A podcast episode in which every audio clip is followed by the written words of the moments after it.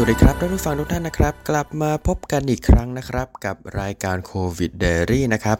รายการพอดแคสต์ที่บอกเล่าเรื่องราวถึงความเป็นไปของผู้คนในสังคม เหตุการณ์น่าสนใจรอบตัวต่างๆ รวมถึงประเด็นอื่นที่เกี่ยวข้องเกี่ยวกับตัวโรคโควิด -19 นะครับผ่านมุมมองและทัศนคติของผมเองนะครับสำหรับในรอบสัปดาห์ที่ผ่านมานะครับก็ถือว่าเป็นข่าวดีนะครับที่ยอดผู้ติดเชื้อในบ้านเรานะครับลดลงเรื่อยๆนะครับจนกระทั่งมีวันหนึ่งที่ ทางสบคออกมาประกาศว่ามีผู้เชื้อและผู้เสียชีวิตศูนย์รายนะครับ ถึงแม้ว่าเมื่อวานนี้นะครับจะยังมีตัวเลขผู้เสียชีวิตขึ้นมาอยู่นะครับ แต่ว่าก็แสดงให้เห็นนะครับว่าแนวโน้มสถานการณ์ในบ้านเรานะครับ ตอนนี้เริ่มอยู่ในทิศทางที่ดีขึ้นเรื่อยๆ แล้วนะครับ แล้วก็เมื่อวานนี้นะครับทางสบคนะครับ มีมตินะครับเปิดห้างสรรพสินค้านะครับ 10 โมงถึง 2 ทุ่มนะครับ แล้วก็มีการขยับเวลาเคอร์ฟิวจาก 4 ทุ่ม ถึงตีสี่นะครับ เป็น 5 ทุ่มถึงตีสี่นะครับ เริ่มตั้งแต่ 17 พฤษภานี้เป็นต้นไปนะครับ โดยในส่วนของทางห้างสรรพสินค้านะครับ เท่าที่ผมตรวจสอบมาก็คือจะมีหลายๆห้างนะครับที่เขาต้องให้ผู้ที่เข้าไปใช้บริการในห้างทำการลงทะเบียนมีขั้นตอนต่างๆ นานาก่อนนะครับ เพื่อป้องกันปัญหาคนเข้าไปแออัดกันอยู่ในห้างนะครับ แล้วก็นอกจากนี้นะครับ สถานที่ต่างๆ เท่าที่มีการประกาศให้เปิดให้บริการได้นะครับ หลังจากนี้นะครับก็จะมีกลุ่มแรกนะครับ เป็นกิจการหรือกิจกรรมที่มีความจำเป็นในการดำเนินชีวิตประจำวันดังนี้กอไก่จำหน่ายอาหารหรือเครื่องดื่มในพัตคารศูนย์อาหาร ร้านเครื่องดื่มในอาคารสำนักงาน ข ไข่ ห้างสรรพสินค้า ศูนย์การค้า คอมมูนิตี้มอลล์ยกเว้นฟิตเนส โรงหนัง โบลิ่ง ศูนย์พระเครื่อง ค ควาย ร้านค้าปลีกค้าส่งอื่นๆ ง งู ร้านเสริมสวย วงเล็บ ย้อมผม ดัดผม กิจกรรมอื่นๆ ในเวลาไม่เกิน 2 ชั่วโมง และร้านทำเล็บสำหรับกลุ่มแรกนะครับ อย่างที่ทุกท่านได้ฟังกันไปเมื่อสักครู่นี้นะครับ ผมและก็หลายๆคนนะครับ อาจจะลืมนึกไปในส่วนของศูนย์พระเครื่องนะครับ เพราะว่าเอาเข้าจริงนะพอผมนึกย้อนกลับไปถึงศูนย์พระเครื่องก็คือ จะมีหลายคนเข้ามา สองพระเข้ามาพูดคุยเข้ามาโน่นเข้ามานี่อะไรกัน ซึ่งคาดว่าอาจจะเป็นหนึ่งในเหตุผลหลักที่ทำให้ทางการยังไม่อนุญาตให้ศูนพระเครื่องนะครับ เปิดให้บริการในห้างสรรพสินค้าต่างๆ นั่นเองนะครับ ไปกันที่กลุ่มที่ 2 นะครับ กลุ่มที่ 2 ก็คือ กิจกรรมด้านออกกำลังกาย และการดูแลสุขภาพกอไก่ คลินิกเวชกรรม เสริมความงาม คุมน้ำหนัก ขอไข่ สนามกีฬาเฉพาะกีฬากลางแจ้งตามกติกาสากล เล่นเป็นทีม วงเล็บไม่เกินทีมละ 3 คน โดยไม่มีผู้ชม คอควาย สวนดอกไม้ สวนพฤกษศาสตร์ พิพิธภัณฑ์ แกลเลอรี่ วงเล็บเข้าเป็นรายคน งองู นวดแผนไทย วงเล็บ เฉพาะนวดเท้าสำหรับกลุ่มที่2นะครับ อันนี้จะเป็นในเรื่องของการดูแลสุขภาพและการออกกำลังกายเป็นหลัก แต่ว่า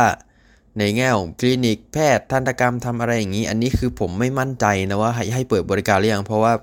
เหมือนเคยดินเขาบอกว่าประมาณหลายสัปดาห์ก่อนก็คือ มีพี่ที่รู้จักท่านหนึ่งที่เป็นเหมือนบอกว่าต้องกลับไปทำงานอีกครั้งหนึ่งแล้วอะไรประมาณนี้ครับก็เลยไม่แน่ใจว่า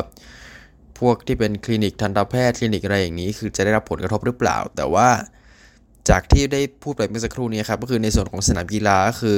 กีฬาที่เล่นเป็นทีมไม่เกินละ3คนเนี่ยก็คือกลับมาให้บริการได้อีกครั้งหนึ่งแล้ว ซึ่ง นั่นหมายความว่าผมจะยังกลับไปเตะบอลกับพี่ๆเพื่อนๆที่ที่ทำงานไม่ได้นะครับ เพราะว่าตรงนั้นนี่ยก็คือเป็นสนามบอลในร่ม แล้วก็แต่ละทีมก็คงมีผู้เล่นเกิน 3 คนอยู่แล้วแหละ ซึ่งตามข้อบังคับนี้ถ้าเกิดเป็นอิงจากกีฬาที่เล่นเป็นทีม กีฬาสากลเล่นกลางแจ้ง และไม่เกินทีมละสามคนที่นึกออกตอนนี้เร็วๆก็จะมีพวกเทนนิสตีแบดมีอะไรอีกล่ะ จักรยานอันนี้ผมไม่แน่ใจได้หรือเปล่าถ้าเกิดไปขี่ในสวนหรือในสถานที่ที่แออัดนะครับเพราะว่าอย่างที่บอกว่าสวนดอกไม้สวนพืชศาสตร์นี้เปิดให้บริการแล้วแต่ผมไม่มั่นใจว่าสวนที่ออกกำลังกายอะไรอย่างนี้จะนับรวมด้วยหรือเปล่านะครับ เพราะว่าปั่นจักรยานหรือไปวิ่งเนี่ยก็คือแบบวิ่งคนเดียวปั่นจักรยานคนเดียวนั่นแหละ แต่ว่าไม่แน่ใจว่าถ้าเกิดไปวิ่งด้วยจำนวนคนที่มากๆ หรือออกกำลังกายด้วยจำนวนคนที่มากๆเนี่ยจะส่งผลอะไรหรือเปล่านะครับ ไปกันที่กลุ่มที่ 3 กันนะครับ ก็คือกลุ่มกิจกรรมอื่น ๆ ประกอบด้วย การประชุมภายในและภายนอกองค์กร การบรรยาย แต่ต้องจำกัดจำนวนผู้เข้าร่วมตามขนาดสถานที่ ห้องสมุดสาธารณะ การถ่ายทำรายการ โฆษณา ถ่ายแบบ ถ่ายคลิป แต่ต้องมีเข้าร่วมไม่เกิน 50 คน ซึ่งข้อหลังเนี่ยครับที่เป็นประเด็นไปเมื่อหลายวันก่อนนะครับ ก็คือก่อนที่จะมีประกาศออกมาเมื่อวานนี้คือวันที่ 15 พฤษภาคมนะครับ มีประกาศจากทางการออกมาว่า ทางกองถ่ายเนี่ยสามารถกลับมาปฏิบัติงานได้อีกครั้งหนึ่งแล้ว แต่ว่าทีมงานผู้ร่วมงานและผู้เกี่ยวข้องทั้งหมดต้องไม่เกิน 5 คนนะครับ ซึ่งนั่นหมายความว่าแม็กซิมัมสุดก็คงจะเป็นพวกถ่ายคลิปลง YouTube ทำอะไรพวกนี้ครับ แต่ว่ารายการทีวี โฆษณา หรือภาพยนตร์นะครับ อันนี้ก็อาจจะต้องเลื่อนออกไปก่อนจนกระทั่งมีประกาศออกมาเมื่อวานนี้นะครับ ซึ่งทำให้เหมือนทำให้วงการบันเทิงก็น่าจะกลับมาเคลื่อนไหวหลังจากนี้นะครับ เพราะว่า ก่อนหน้านี้อย่างที่ผมได้เล่าไปแล้วในเทปเทปหนึ่งนะครับว่าสถานีโทรทัศน์หลาย ๆ ช่องนะครับ เริ่มเอ่อนำเทปละครเก่าๆ หรือรายการเก่าๆ ซึ่งเก่าๆในที่ผมหมายความว่าไม่เกิน 2-3 ปีนะครับ กลับมาออกฉายทางทีวีอีกครั้งหนึ่งนะครับคาดว่าหลังจากนี้กองถ่ายละครที่ถ่ายค้างๆไว้ก็น่าจะกลับมาถ่ายกันอีกครั้งมาตัดต่อมาอะไร แล้วก็พร้อมเตรียมออกอากาศต่อไปนั่นเองนะครับ ไปกันที่ประเด็นต่อไปกันบ้างนะครับ ก็คือในเรื่องของตู้ปันสุก ตู้ปันสุกนะครับเดี๋ยวผมต้องเท้าความก่อนนิดนึงนะครับว่ามันก็คือการที่ประชาชนทั่วไปที่เป็นประชาชนบ้านเดียว ประชาชนร้านค้าประชาชนทั่วไปอะไรก็ตามนะครับนำตู้มาวางไว้ที่หน้าบ้านหรือหน้าร้านของตัวเอง แล้วก็ในตู้เนี่ยก็จะมีพวกข้าวสารอาหารแห้งกับข้าวอาหารที่จำเป็นต่อการดำรงชีวิตประจำวันนะครับ ของชาวบ้านที่อาจจะได้รับผลกระทบจากตัวโควิด -19 จริง ๆ นำไปวางไว้ในตู้นะครับ เหมือนใครสนใจใครเดือดร้อนอะไรก็หยิบไปบริโภคไปเออเก็บไว้ให้ครอบครัวรับประทานได้อะไรอย่างเงี้ยครับ ก็คือเป็นเหมือนแคมเปญที่รันโดยภาคของประชาชนด้วยกันเองนะครับจนทั้งเกิดเป็นกระแสขึ้นมาก็คือมีหลาย ๆ จังหวัดที่มีเริ่มมีตู้ปันสุกนะครับ ออกมาตั้งตามหน้าบ้านหน้าร้านหน้าอะไรอย่างเงี้ยครับแล้วก็เริ่มมีคนหยิบไปเพื่อให้ ผู้ที่เดือดร้อนนะครับนำไปบริโภคอะไรกันต่อไปนะครับ แล้วก็ประเด็นแรกนะครับที่เกิดขึ้นมาในรอบสัปดาห์นี้กับตู้ปันสุกก็คือ ทางภาครัฐนะครับ ถ้าจะไม่ผิดรู้สึกจะเป็นสบคหรือหน่วยงานเกี่ยวกับโฆษกรัฐบาลนะครับ นำภาพของตู้ปันสุกเหล่านี้ไปโพสต์ลงในโซเชียลมีเดียของทางหน่วยงานนั่นเองนะครับ แล้วก็มีการแปะโลโก้รัฐบาลลงไปด้วยนะครับทำให้หลายๆคนมองว่าเป็นการเคลมผลงานของทางฝั่งรัฐบาลเองทั้งที่เป็นสิ่งที่เกิดขึ้นจากทางภาคประชาชนล้วนๆนั่นเองนะครับ แล้วก็อีกประเด็นหนึ่งที่เกิดขึ้นนะครับ ก็คือในเรื่องของการที่มีคนนะครับเข้าไป แย่งอาหารนะครับจนกระทั่งเหลือไม่พอสำหรับคนในปริมาณมากๆก็คือ อาจจะมีคนหนึ่งโกยไปจนหมดตู้เลย หรือที่มีชาวบ้านแห่กันมาหยิบมาอะไรที่ตู้นะครับจนกระทั่งไม่มีอาหารนะครับสำหรับผู้ที่เดือดร้อนในปริมาณที่ค่อนข้างมากกว่านี้นะครับ แล้วก็มีกระแสวิพากษ์วิจารณ์ออกมาว่า เป็นเหตุการณ์แบบเออออกแนวเหยียดชนชั้นหรือเปล่าเป็นอะไรหรือเปล่า แต่ว่าเท่าที่เกิดขึ้นหลาย ๆ เคสนะครับก็คือจะมีคนขับรถเข้ามานะครับ จอดรถแล้วก็ โกยของในตู้ไปหมดนะครับ แล้วก็ขับรถหนีออกไปนะครับ ไม่แน่ใจว่านำไปขายต่อนำไปบริโภคเองหรือว่าอะไรก็ตามนะครับ แต่ว่าท้ายที่สุดแล้วเนี่ยมันก็เหมือนสะท้อนไกลๆว่าเหตุการณ์เหล่านี้มันไม่ใช่เรื่องระหว่างชนชั้นหรอก คนเห็นแก่ตัวจริง ๆ แล้วมันมีอยู่ในทุกชนชั้นนั่นแหละขึ้นอยู่กับว่าคุณเจนพวกเขาแสดงออกมาในเวลาไหน เมื่อไรอย่างไร เพราะฉะนั้นแล้วโครงการตู้ปันสุกอะถ้าเกิดถามผมนะคือ ถ้าเกิดคุณทำแล้ว คุณระแวง คุณเกิดทุกขลาบคุณไม่สบายใจขึ้นมา คุณก็อาจจะต้องชะลอชะลอออกไปก่อนนะครับ เพราะว่ามันก็คล้ายๆ กับเนื้อหาในบทเรียนหนังสือภาษาไทยอันนึงที่ผมเคยอ่านสมัยตอนมปลายครับ ก็คือคำว่าคิดดีก็ได้บุญประมาณนี้ครับ ก็คือถ้าเกิดคุณทำแล้วคุณสบายใจคุณไม่ได้แบบเออ concern เรื่องเห็นแก่ตัวเรื่องอะไรคิดว่าแบบเออเหมือนแบบให้ช่วยเหลือคนอื่นอะไรอย่างนี้ก็ทำต่อไปแต่ว่าถ้าเกิดคุณมา concern คุณมาอะไรอย่างนี้ก็คือมันจะเป็นการทำบุญที่คุณก็ไม่สบายใจ แล้วก็อาจจะต้องมานั่งระแวงเรื่องการซื้อของเรื่องนู้นเรื่องนี้อะไรด้วยอันนี้ก็คือเหมือนให้ทำแต่ตามกำลังแล้วก็ทุนทรัพย์ แล้วก็ความสุขของตนเองเป็นหลักจะดีกว่านะครับ ข่าวต่อไปนะครับก็คือข่าวในเรื่องของการเรียนการสอนผ่านทางทีวีดิจิตอลนะครับที่จะเริ่มในวันที่ 17 นี้นะครับคือต้องเท้าความกันก่อนนะครับว่าในเรื่องของการเรียนการสอนในส่วนของทางอนุบาลจนถึงมัธยมศึกษาเนี่ย ทางกระทรวงศึกษาธิการเคาะออกมาแล้วนะครับ ว่าจะให้เปิดเทอมในวันที่ 1 กรกฎาคมนะครับแล้วก็ระหว่างนี้นะครับจะมีการให้นักเรียนนะครับ เข้ามาเรียนผ่านทางช่องทีวีดิจิตอลนะครับจะเปิดตั้งแต่วันที่ 17 พฤษภาคมนี้เป็นต้นไปนะครับ โดยช่องทีวีดังกล่าวนะครับ ก็จะเข้ามาอยู่ในช่องที่ 4 5 6 7 8 9 แล้วก็ช่องอื่นๆ ที่แทรกระหว่างตรงกลางช่องที่ประมูลแล้วปิดกิจการไปหรืออะไรประมาณนี้ครับแล้วก็ช่องที่ 37 ถึง 40 มั้งนะครับ ถ้าจะไม่ผิด โดยช่องเหล่านี้ครับ แต่ละช่องก็จะแบ่งเป็นช่องของเด็กอนุบาล ช่องเด็กประถมต้น ช่องเด็กประถมปลายอะไรประมาณนี้ครับ แล้วก็มีช่องของสายอาชีวะด้วย ซึ่งมองในแง่ดีก็คือเป็นโอกาสที่เด็กๆ เนี่ยจะได้มีโอกาสเรียนรู้ผ่านทางสื่อทีวีนะครับ แล้วก็เหมือนระหว่างนี้ก็คือเหมือนระหว่างปิดเทอมก็จะได้มีโอกาสเรียนรู้ผ่านทางสื่อทีวี ผ่านทางอะไรไปด้วยนะครับ แต่ว่าถ้ามองในทางกลับกันเนี่ย มันก็จะนึกถึงเพื่อนที่เคยออกมาพูดเรื่องปัญหาการเรียนการสอนออนไลน์ว่า พอมาอยู่บ้านแล้วเนี่ยสมาธิคุณก็จะเริ่มลดลง เพราะว่ามีตัวหารสมาธิอื่นๆ เรื่อยๆ เช่น เกม Nintendo Switch ที่อยู่ในมือคุณ ขนม หมูหมากาไก่ที่วิ่งผ่านหน้าบ้านคุณหรืออะไรประมาณนี้ครับ ก็คือจะมีเหมือนตัวรบกวนสมาธิคุณค่อนข้างมากกว่า แล้วก็เรียนผ่านทีวีด้วย ครูจะไม่มีวันหยิบไม้เรียวมาหวดคุณ ครูจะดุคุณไม่ได้ ครูจะสอนอะไรก็สอนไป หรือเผลอๆคุณอาจจะกดอัด DVR เอาไว้ก็ได้ แล้วก็มาดูย้อนหลัง แต่เอาเข้าจริงก็อาจจะไม่ได้ดูย้อนหลังก็ได้นะครับ แล้วก็ นอกจากนี้นะครับ อาจจะมีในส่วนของนักเรียนที่ขาดโอกาสจริง ๆ ก็คือจะมีนักเรียนบางส่วนที่ไฟฟ้าอาจจะไม่เข้าถึง หรือว่ามีข้อจำกัดบางอย่างที่ทำให้ไม่สามารถเรียนทางทีวีได้ อันนี้ก็คือจะเป็นปัญหาที่ เหมือนทางกระทรวงศึกษาธิการก็ต้องหาแนวทางแล้วก็วิธีการในการช่วยเหลือนักเรียนที่อยู่ในข่ายดังกล่าวด้วยนะครับ แล้วก็อีกประเด็นหนึ่งที่ผมนึกขึ้นได้เกี่ยวกับตัวหัวข้อเรื่องของการสอนผ่านทีวีดิจิตอลอะก็คือ ถ้าผมจะไม่ผิดนะ ช่อง 4 ถึงช่อง 9 แล้วก็ช่อง 13 ถึง 14 อะไรประมาณนี้ครับก็คือเหมือนจะกันไว้ให้เป็นช่องสำหรับของทางรัฐบาลเลยช่องเรื่องของการ เตือนสาธารณภัยช่องเรื่องโน่นเรื่องนี้ประมาณนี้ครับ อันนี้คือถ้าผมเคยอ่านสมัยที่บ้านเรามีทีวีดิจิตอลใหม่ๆ แต่จนแล้วจนรอดโปรเจกต์ดังกล่าวก็ยังไม่เกิดขึ้นสักทีนะครับ จนผมไม่แน่ใจว่าหลังจากตัวโควิดเสร็จสิ้น ช่องทีวีการเรียนการสอนเหล่านี้ ยุติการออกอากาศไปแล้ว ช่องเหล่านี้ที่มันเว้นๆว่างๆไปอะเขาจะเอาไปทำอะไรกันต่อนะครับ ก็เป็นโปรเจกต์ที่เหมือนอยากทางให้ภาครัฐ หรือผู้เกี่ยวข้องดำเนินการสารต่อสักที เพราะว่าผมก็ กดช่องรีโมทไปเรื่อยแล้วบางทีผมรู้สึกเหมือนเหมือนอะไรมันวงวงไปอะครับคือพอกดไทยพีบีซึ่งเป็นช่อง3อะครับกดช่องต่อไปปุ๊บมันจะเด้งไปที่ช่อง 10 ที่เป็นช่องของทางทีวีรัฐสภาทันที เราก็เลยรู้สึกว่าแบบมันน่าจะมีอะไรสักอย่างมาขั้นกลางตรงนี้นะครับ แล้วก็นอกจากนี้นะครับที่ผมบอกว่ามีช่อง 4 ขึ้นมาเนี่ยช่อง 4 ก็จะเป็นช่องของทางไทย PBS เป็นช่องสำหรับเด็กๆ โดยเฉพาะเลยก็คือเหมือนเน้นในเรื่องของการเรียนการสอนของเด็ก เท่าที่ผมอ่านสัมภาษณ์นะครับคือจะไล่เวลาเนี่ยตอนเช้าจนตอนเย็นเลยไล่ไปตั้งแต่อนุบาลประถมมต้นมปลายคือเน้นในเรื่องของการเรียนการสอนการทำกิจกรรมต่างๆ ไม่แน่ใจนะครับว่าพวกซีรีส์พวกการ์ตูนอะไรอย่างนี้จะได้มีโอกาสฉายไหมก็ต้องรอติดตามกันต่อไปนะครับว่าผมจะได้มีโอกาสเห็นหน้าขวัญใจของผมอย่างออนเบียนเคฟอร์เอในซีรีส์ที่เธอเล่นกับทางไทย PBS อีกครั้งหนึ่งหรือเปล่านะครับข่าวต่อไปข่าวสุดท้ายที่เป็นข่าวในประเทศนะครับ ก็คือในเรื่องของตัว เทรน Google Trend นะครับ ก็คือสัปดาห์ที่แล้วถ้าทุกท่านจำกันได้นะครับ ผมพูดถึงเรื่องเกี่ยวกับสินค้าที่ขายดีในช่วงวิกฤตโควิด -19 นะครับ แล้วก็หนึ่งในนั้นก็คือจะเป็นเรื่องของตัวต้นไม้นะครับ ซึ่งในรอบสัปดาห์ที่ผ่านมานะครับ เจ้าของ Twitter Account ดังกล่าวนะครับ ก็คือ @bongtao นะครับ ก็เอาตัว Google Trend นะครับ ของคำว่าตลาดต้นไม้มาให้ดูนะครับ แล้วก็พบว่าเทรนด์การค้นหาด้วย keyword ว่าตลาดต้นไม้นะครับ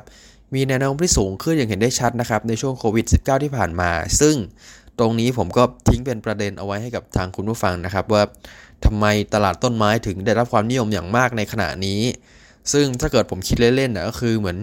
คนอยู่บ้านแล้วก็พอดูซีรีส์ทำโน่นทำนี่เสร็จแล้วก็อาจจะเหลือเวลาว่างนะครับ ก็เลยอาจจะสนใจเอาต้นไม้มาแขวนไว้แล้วก็เหมือนฉีดฟอกกี้นะครับแทนการรดน้ำหรือถ้าเกิดเป็นต้นไม้ที่ขนาดใหญ่ขึ้นมาหน่อยก็จะต้องมีการ ซื้อกระถางเอามาปลูกเอามาเลี้ยงเอามาทำอะไรอย่างเงี้ยครับก็เหมือนเป็นแอคทิวิตี้ในการฆ่าเวลาอย่างหนึ่งในช่วงโควิด -19 นะครับอันนี้คือถ้าที่ผมลองคิดเล่นๆดู ถ้าเกิดคุณผู้ฟังทราบสาเหตุอื่น ๆ ที่น่าสนใจยังไงก็ลองแจ้งกันเข้ามาได้นะครับ ไปกันที่ข่าวต่างประเทศกันบ้างนะครับ เมื่อวันที่ 14 ที่ผ่านมานะครับประธานาธิบดีโดนัลด์ทรัมป์นะครับสร้างความฮือฮาอีกแล้วนะครับด้วยการออกมาบอกที่ว่าตรวจโรคน้อยก็เจอโรคน้อยประมาณนี้ครับก็คือเหมือนแกพูด พูดปราศัยกับทางเจ้าหน้าที่การแพทย์นะครับ แล้วแกก็พูดทำนองว่า แล้วแกก็พูดว่า อย่าลืมนะ เรามีเคสมากกว่าหลายประเทศในโลกนี้ เพราะอะไรล่ะ เพราะว่าเราทดสอบมากกว่าไง เมื่อเราทดสอบเราก็จะเจอเคสผู้ป่วย เมื่อเราทดสอบก็จะเจอว่าคนไข้มีอาการผิดปกติอะไร ถ้าเกิดเราไม่ทดสอบอะไรเลย เราก็จะมีเคสผู้ป่วยที่น้อยลงกว่านี้ ตรงนี้เองนะครับที่ทำให้ประธานาธิบดีทรัมป์ถูกโจมตีอีกรอบนึงแล้วนะครับ ว่าทำไมถึงพูดอย่างนี้ออกมา เพราะว่าเออตรวจน้อยก็เจอน้อยจริง แต่ว่าตัดภาพมาทีก็อาจจะเสียชีวิตเลยก็ได้ประมาณนี้นะครับทำให้เกิดเป็นกระแสวิพากษ์วิจารณ์บนโลกออนไลน์ในระดับหนึ่งเลยนะครับ แล้วก็เมื่อพูดถึงสหรัฐอเมริกานะครับ ก็จะพูดถึงปัญหาเกี่ยวกับตัววัคซีนนะครับ เกี่ยวกับตัวโรคโควิด -19 นะครับที่ตอนนี้เหมือนเป็นสงครามย่อมๆนะครับ นอกเหนือจาก ในส่วนของสงครามการค้าที่อเมริกากำลังจะกระทำการบอยคอรดจีน เนื่องจากอเมริกาเชื่อว่าจีนเป็นผู้ปล่อยไวรัสออกมาแล้วนะครับ ก็จะมีในส่วนของตัวสงครามวัคซีนนั่นเองนะครับ สงครามที่ว่านะครับก็คือสงครามระหว่างสหรัฐกับหลาย ๆ ประเทศนะครับก็คือในรอบหลาย ๆ สัปดาห์ที่ผ่านมานะครับ ก็จะมีข่าวว่าทางสหรัฐนะครับ กล่าวหาจีนว่าแฮกเกอร์ชาวจีนนะครับพยายามจะแฮกข้อมูลในของการ research ทำวัคซีนโควิด -19 นะครับไปจากสหรัฐอเมริกานะครับ แล้วก็ทางจีนก็โต้ตอบกลับไปว่าเป็นการเล่นเกมสกปรกทางการเมืองนะครับ และในขณะเดียวกันนะครับ ทางบริษัทซาโนฟีนะครับ ซึ่งเป็นผู้ผลิตตัววัคซีน แล้วก็ผลิตยาจากทางฝรั่งเศสนะครับ ระบุว่าหากซาโนฟีผลิตวัคซีนสำเร็จแล้วเนี่ยอาจจะต้องส่งวัคซีนโควิด -19 ให้กับทางสหรัฐอเมริกาก่อนนะครับ ซึ่งทางบริษัทอ้างว่านะครับที่อเมริกาครับเหมือนโมเดลในการออกกฎควบคุมอะไรประมาณนี้ครับค่อนข้างผ่อนคลายกว่าพูดง่ายๆก็คือ ทางอเมริกาอนุญาตให้ผลิตวัคซีนได้เลยก่อนที่จะมีการตรวจสอบจากทางออยอะไรประมาณนี้ครับซึ่งต่างจากของยุโรป ซึ่งตรงนี้ก็เหมือนเป็นข้อถกเถียงกันนะครับ ว่าทางอเมริกากำลังเล่นเกมบีบให้บริษัทซานโนฟีครับส่งเข้าไปก่อนหรือเปล่า หรือว่าเหตุผลเนี่ยมันเป็นในเรื่องของข้อกฎหมายที่ทางบริษัทกล่าวอ้างเอาไว้จริงๆนะครับ อันนี้ก็ต้องติดตามกันต่อไปนะครับว่า ประเทศไหนนะครับจะพัฒนาตัววัคซีนโควิด -19 ได้สำเร็จก่อนกันนะครับ แล้วก็จะมีผลกระทบตามมาในเชิงเศรษฐกิจ แล้วก็ผู้ป่วยอย่างไรกันบ้างนะครับ ข่าวต่อไปนะครับ ไปกันที่ประเทศสวีเดนกันอีกครั้งหนึ่งนะครับ ในหลาย ๆ เทปนะครับ ผมจะพูดถึงสวีเดนควบคู่กับเบลารุสในแง่ของการรับมือโควิด -19 ที่ไม่เหมือนใครนะครับ แล้วก็มีเทปเทปหนึ่งที่พูดถึงประเด็นนี้ไปแล้วนะครับ ในส่วนของทางเบลารุสนะครับวันนี้ผมคงจะไม่ได้มาพูดอะไรมาก เพราะว่าข่าวที่ออกมาคือเหมือนข่าวตัวเลขผู้ติดเชื้อเพิ่มพุ่งสูงขึ้นเรื่อยๆเรื่อยๆประมาณนี้ครับไม่ได้มีอะไรหวือหวาหรือมีประธานาธิบดีออกมาสร้างความมือหาอีก แต่ว่าในส่วนของสวีเดนนะครับ มีแหล่งข่าวระบุมานะครับว่า ตัวเลขผู้ติดเชื้อนะครับ ต่อประชากร 1 0 0 0 0แคนนะครับ จัดอยู่ในลำดับต้นๆของระดับโลกแล้วนะครับ ถ้าจะไม่ผิดรู้สึกจะอยู่ที่ประมาณอันดับที่ 5 มั้งนะครับ ซึ่งถือว่า ค่อนข้างสูงพอสมควร แล้วก็เป็นบทพิสูจน์แล้วว่า 1. ทางภาครัฐอาจจะไม่สามารถไว้ใจเรื่องของวินัยประชาชนได้นะครับ ในเรื่องของการป้องกันเชื้อโรค 2 ก็คือเหมือนพิสูจน์แล้วว่า herd immunity นะครับอาจจะไม่ได้ผล 100%เสมอไปนะครับ ซึ่ง herd immunity คืออะไรเดี๋ยววันนี้เราจะมาพูดถึงกันในช่วงท้ายของรายการนะครับ แล้วก็อาจจะต้องติดตามกันต่อไปนะครับว่าทางสวีเดนนะครับ ประเทศที่ตอนแรกออกมาประกาศว่า ประเทศไว้ใจประชาชนให้ประชาชนออกไปใช้ชีวิตได้ตามปกติ ไม่มีการกักตัวล็อกดาวน์ใดๆทั้งสิ้นนะครับ จนตอนนี้มีตัวเลขผู้ติดเชื้อต่อประชากร 1 0 0 0 0แคนสูงเป็นลำดับต้นๆแล้วเนี่ยจะมีแนวทางในการป้องกันแก้ไขรับมืออย่างไรนะครับ ถ้ามีความคืบหน้าหรือมีประเด็นน่าสนใจต่างๆยังไงเดี๋ยวเทียบถัดไปผมจะมานำเสนอตรงนี้อีกทีนะครับ ข่าวต่อไปนะครับ เป็นข่าวเรื่องของปัญหาความรุนแรงในครอบครัวนะครับ ก็คือตั้งแต่ช่วงโควิดที่ผ่านมาเนี่ยมีหลาย ๆ ประเทศ เช่น อังกฤษ สหรัฐอเมริกาหรือทางบังคลาเทศนะครับ มีสถิติการทำร้ายร่างกายภายในครอบครัวสูงขึ้นอย่างมีนัยสำคัญนะครับ ซึ่งสถิติอันนี้ถ้าผมลองเช็คสาเหตุดูนะครับ อันนี้เป็นของเคสบังกลาเทศนะครับเขาระบุไว้ว่ากรณีที่เกิดเป็นเหตุการณ์ภายในครอบครัวคือ ฝ่ายชายเนี่ยอยู่บ้านนานๆแล้วเหมือนหงุดหงิด เนื่องจากไม่ได้ไป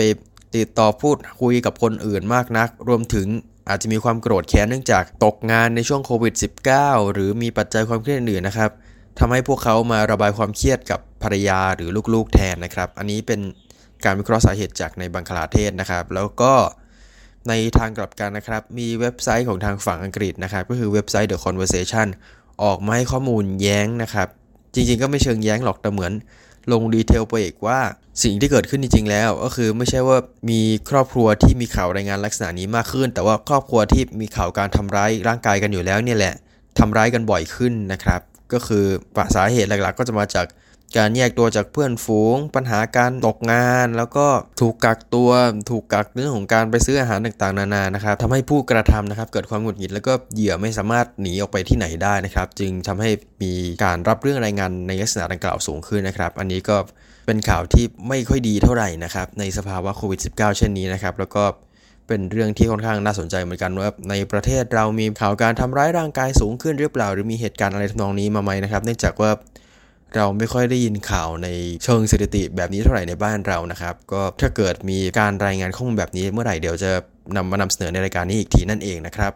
ข่าวต่อไปนะครับก็คือข่าวจากประเทศฝรั่งเศสนะครับในเรื่องของอุตสาหกรรมชีสที่นั่นนะครับ ก็คือทางผู้ผลิตชีสหลายรายในฝรั่งเศสนะครับ เริ่มออกมา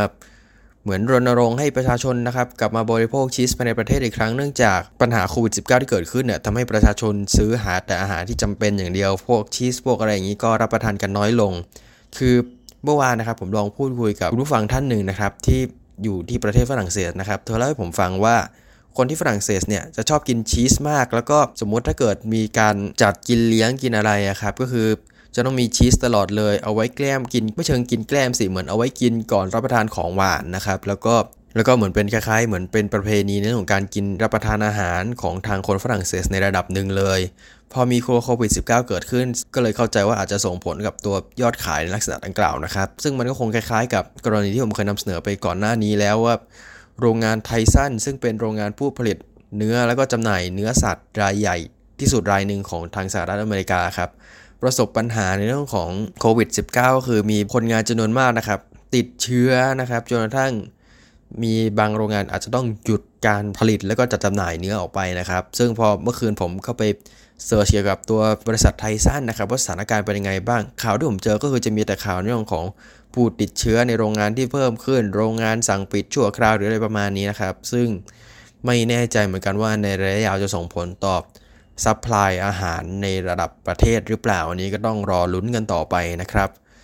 ต่อไปไปกันที่รัสเซียกันบ้างนะครับ ที่รัสเซียนะครับก็คือจะมีเว็บไซต์เว็บหนึ่งชื่อ Yandex นะครับก็คือจะเป็นอารมณ์ประมาณเหมือน Google ของทางรัสเซียครับเพราะว่าหลายท่านคงจะพอทราบว่าที่นู้นก็จะจะมีการ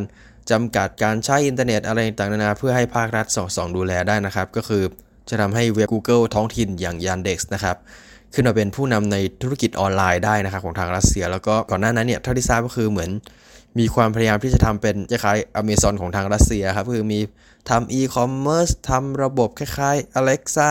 สำหรับการสั่งงานด้วยเสียงอะไรประมาณนี้ครับทำโน่นทำนี่ออกมาแล้วก็ด้วยปัญหาโควิด -19 นะครับ ส่งผลต่อรายได้โฆษณาที่ลดลงนะครับทำให้ ยันเด็กปรับตัวออกมาทำธุรกิจส่งอาหารกันมากขึ้นนะครับในช่วงนี้นะครับแล้วก็เท่าที่ทราบนะครับก็คือทางบริษัทให้คนที่เคยขับแท็กซี่ขับอะไรอย่างนี้มาก่อนนะครับ เข้ามารับงานส่งอาหารในช่วงสถานการณ์ดังกล่าวนะครับ นอกจากนี้นะครับก็มีการทำคล้าย Google Map นะครับก็คือทำเหมือนเป็นแอปเอาไว้ดูว่าแบบในช่วงเวลานี้ครับมีคนที่ออกมาเดินถนนกี่คนมีคิวในซูเปอร์มาร์เก็ตเท่าไหร่มีอะไรประมาณนี้ครับเพื่อเหมือนเป็นคล้ายๆ self isolation index หรือ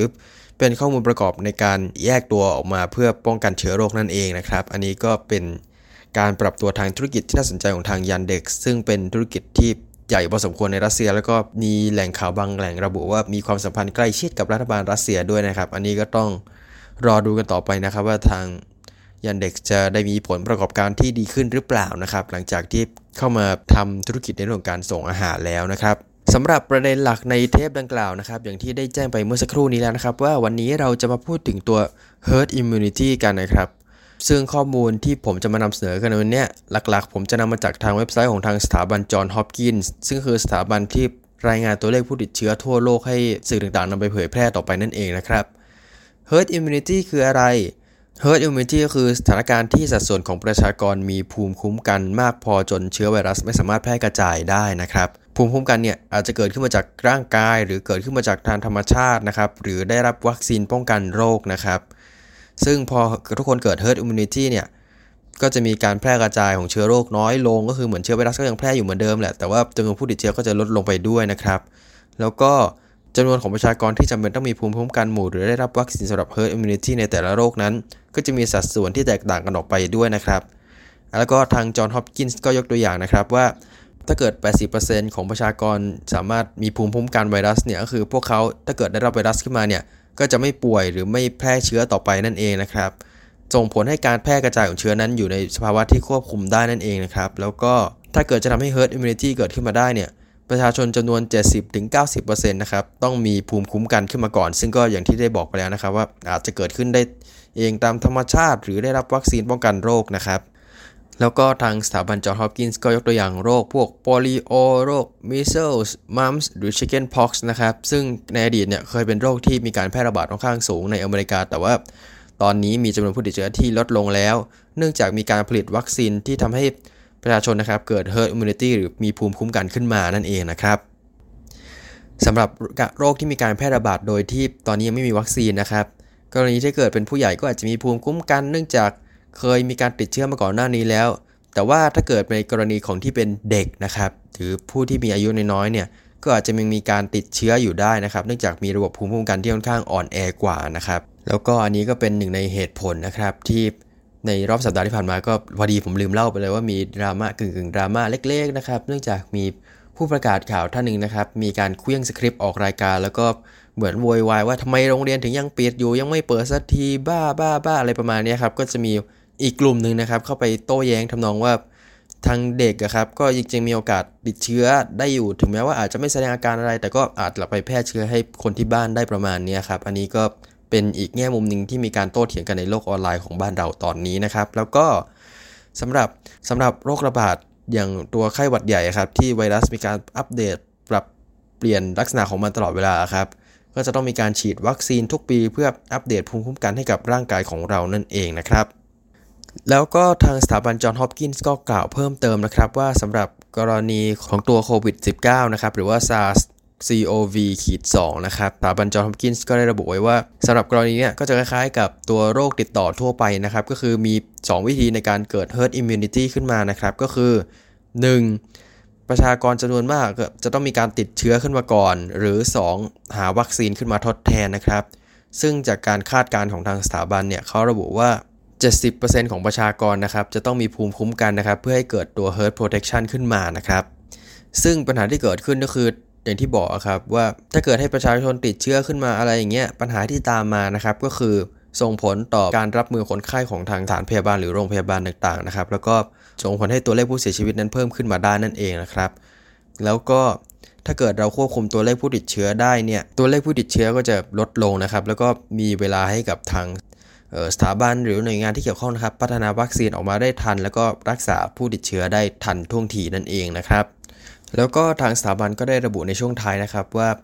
กฎในเรื่องของ social distance นะครับควรมีความยืดหยุ่นไม่ใช่กักตัวตลอดเวลา หรือว่าปล่อยตลอดเวลาประมาณนี้ครับควรขึ้นอยู่กับแต่ละสถานการณ์นะครับ เพื่อที่จะให้ประชาชนนะครับมีอัตราการเสียชีวิตในระดับที่น้อยที่สุดนั่นเองนะครับ แล้วก็เขาก็ระบุว่าเหมือนควรพยายามควบคุม หรือทำให้ตัวเลขผู้ติดเชื้อนั้นต่ำที่สุดจนกว่าจะมีการผลิตวัคซีนออกมานั่นเองนะครับ ก็ทั้งหมดนี้นะครับก็คือสาระเนื้อหาความบันเทิงต่างๆ นานานะครับ ที่ผมนำมาบอกเล่าให้กับทุกท่านได้ฟังในโควิดเดรี่ประจำเทปวันนี้นะครับ ก็หวังว่าทุกท่านคงจะทราบแล้วครับว่า herd immunity คืออะไร แล้วก็ทำไมแต่ละคนถึงออกมาสนับสนุนหรือต่อต้านกันนะครับ อันนี้ก็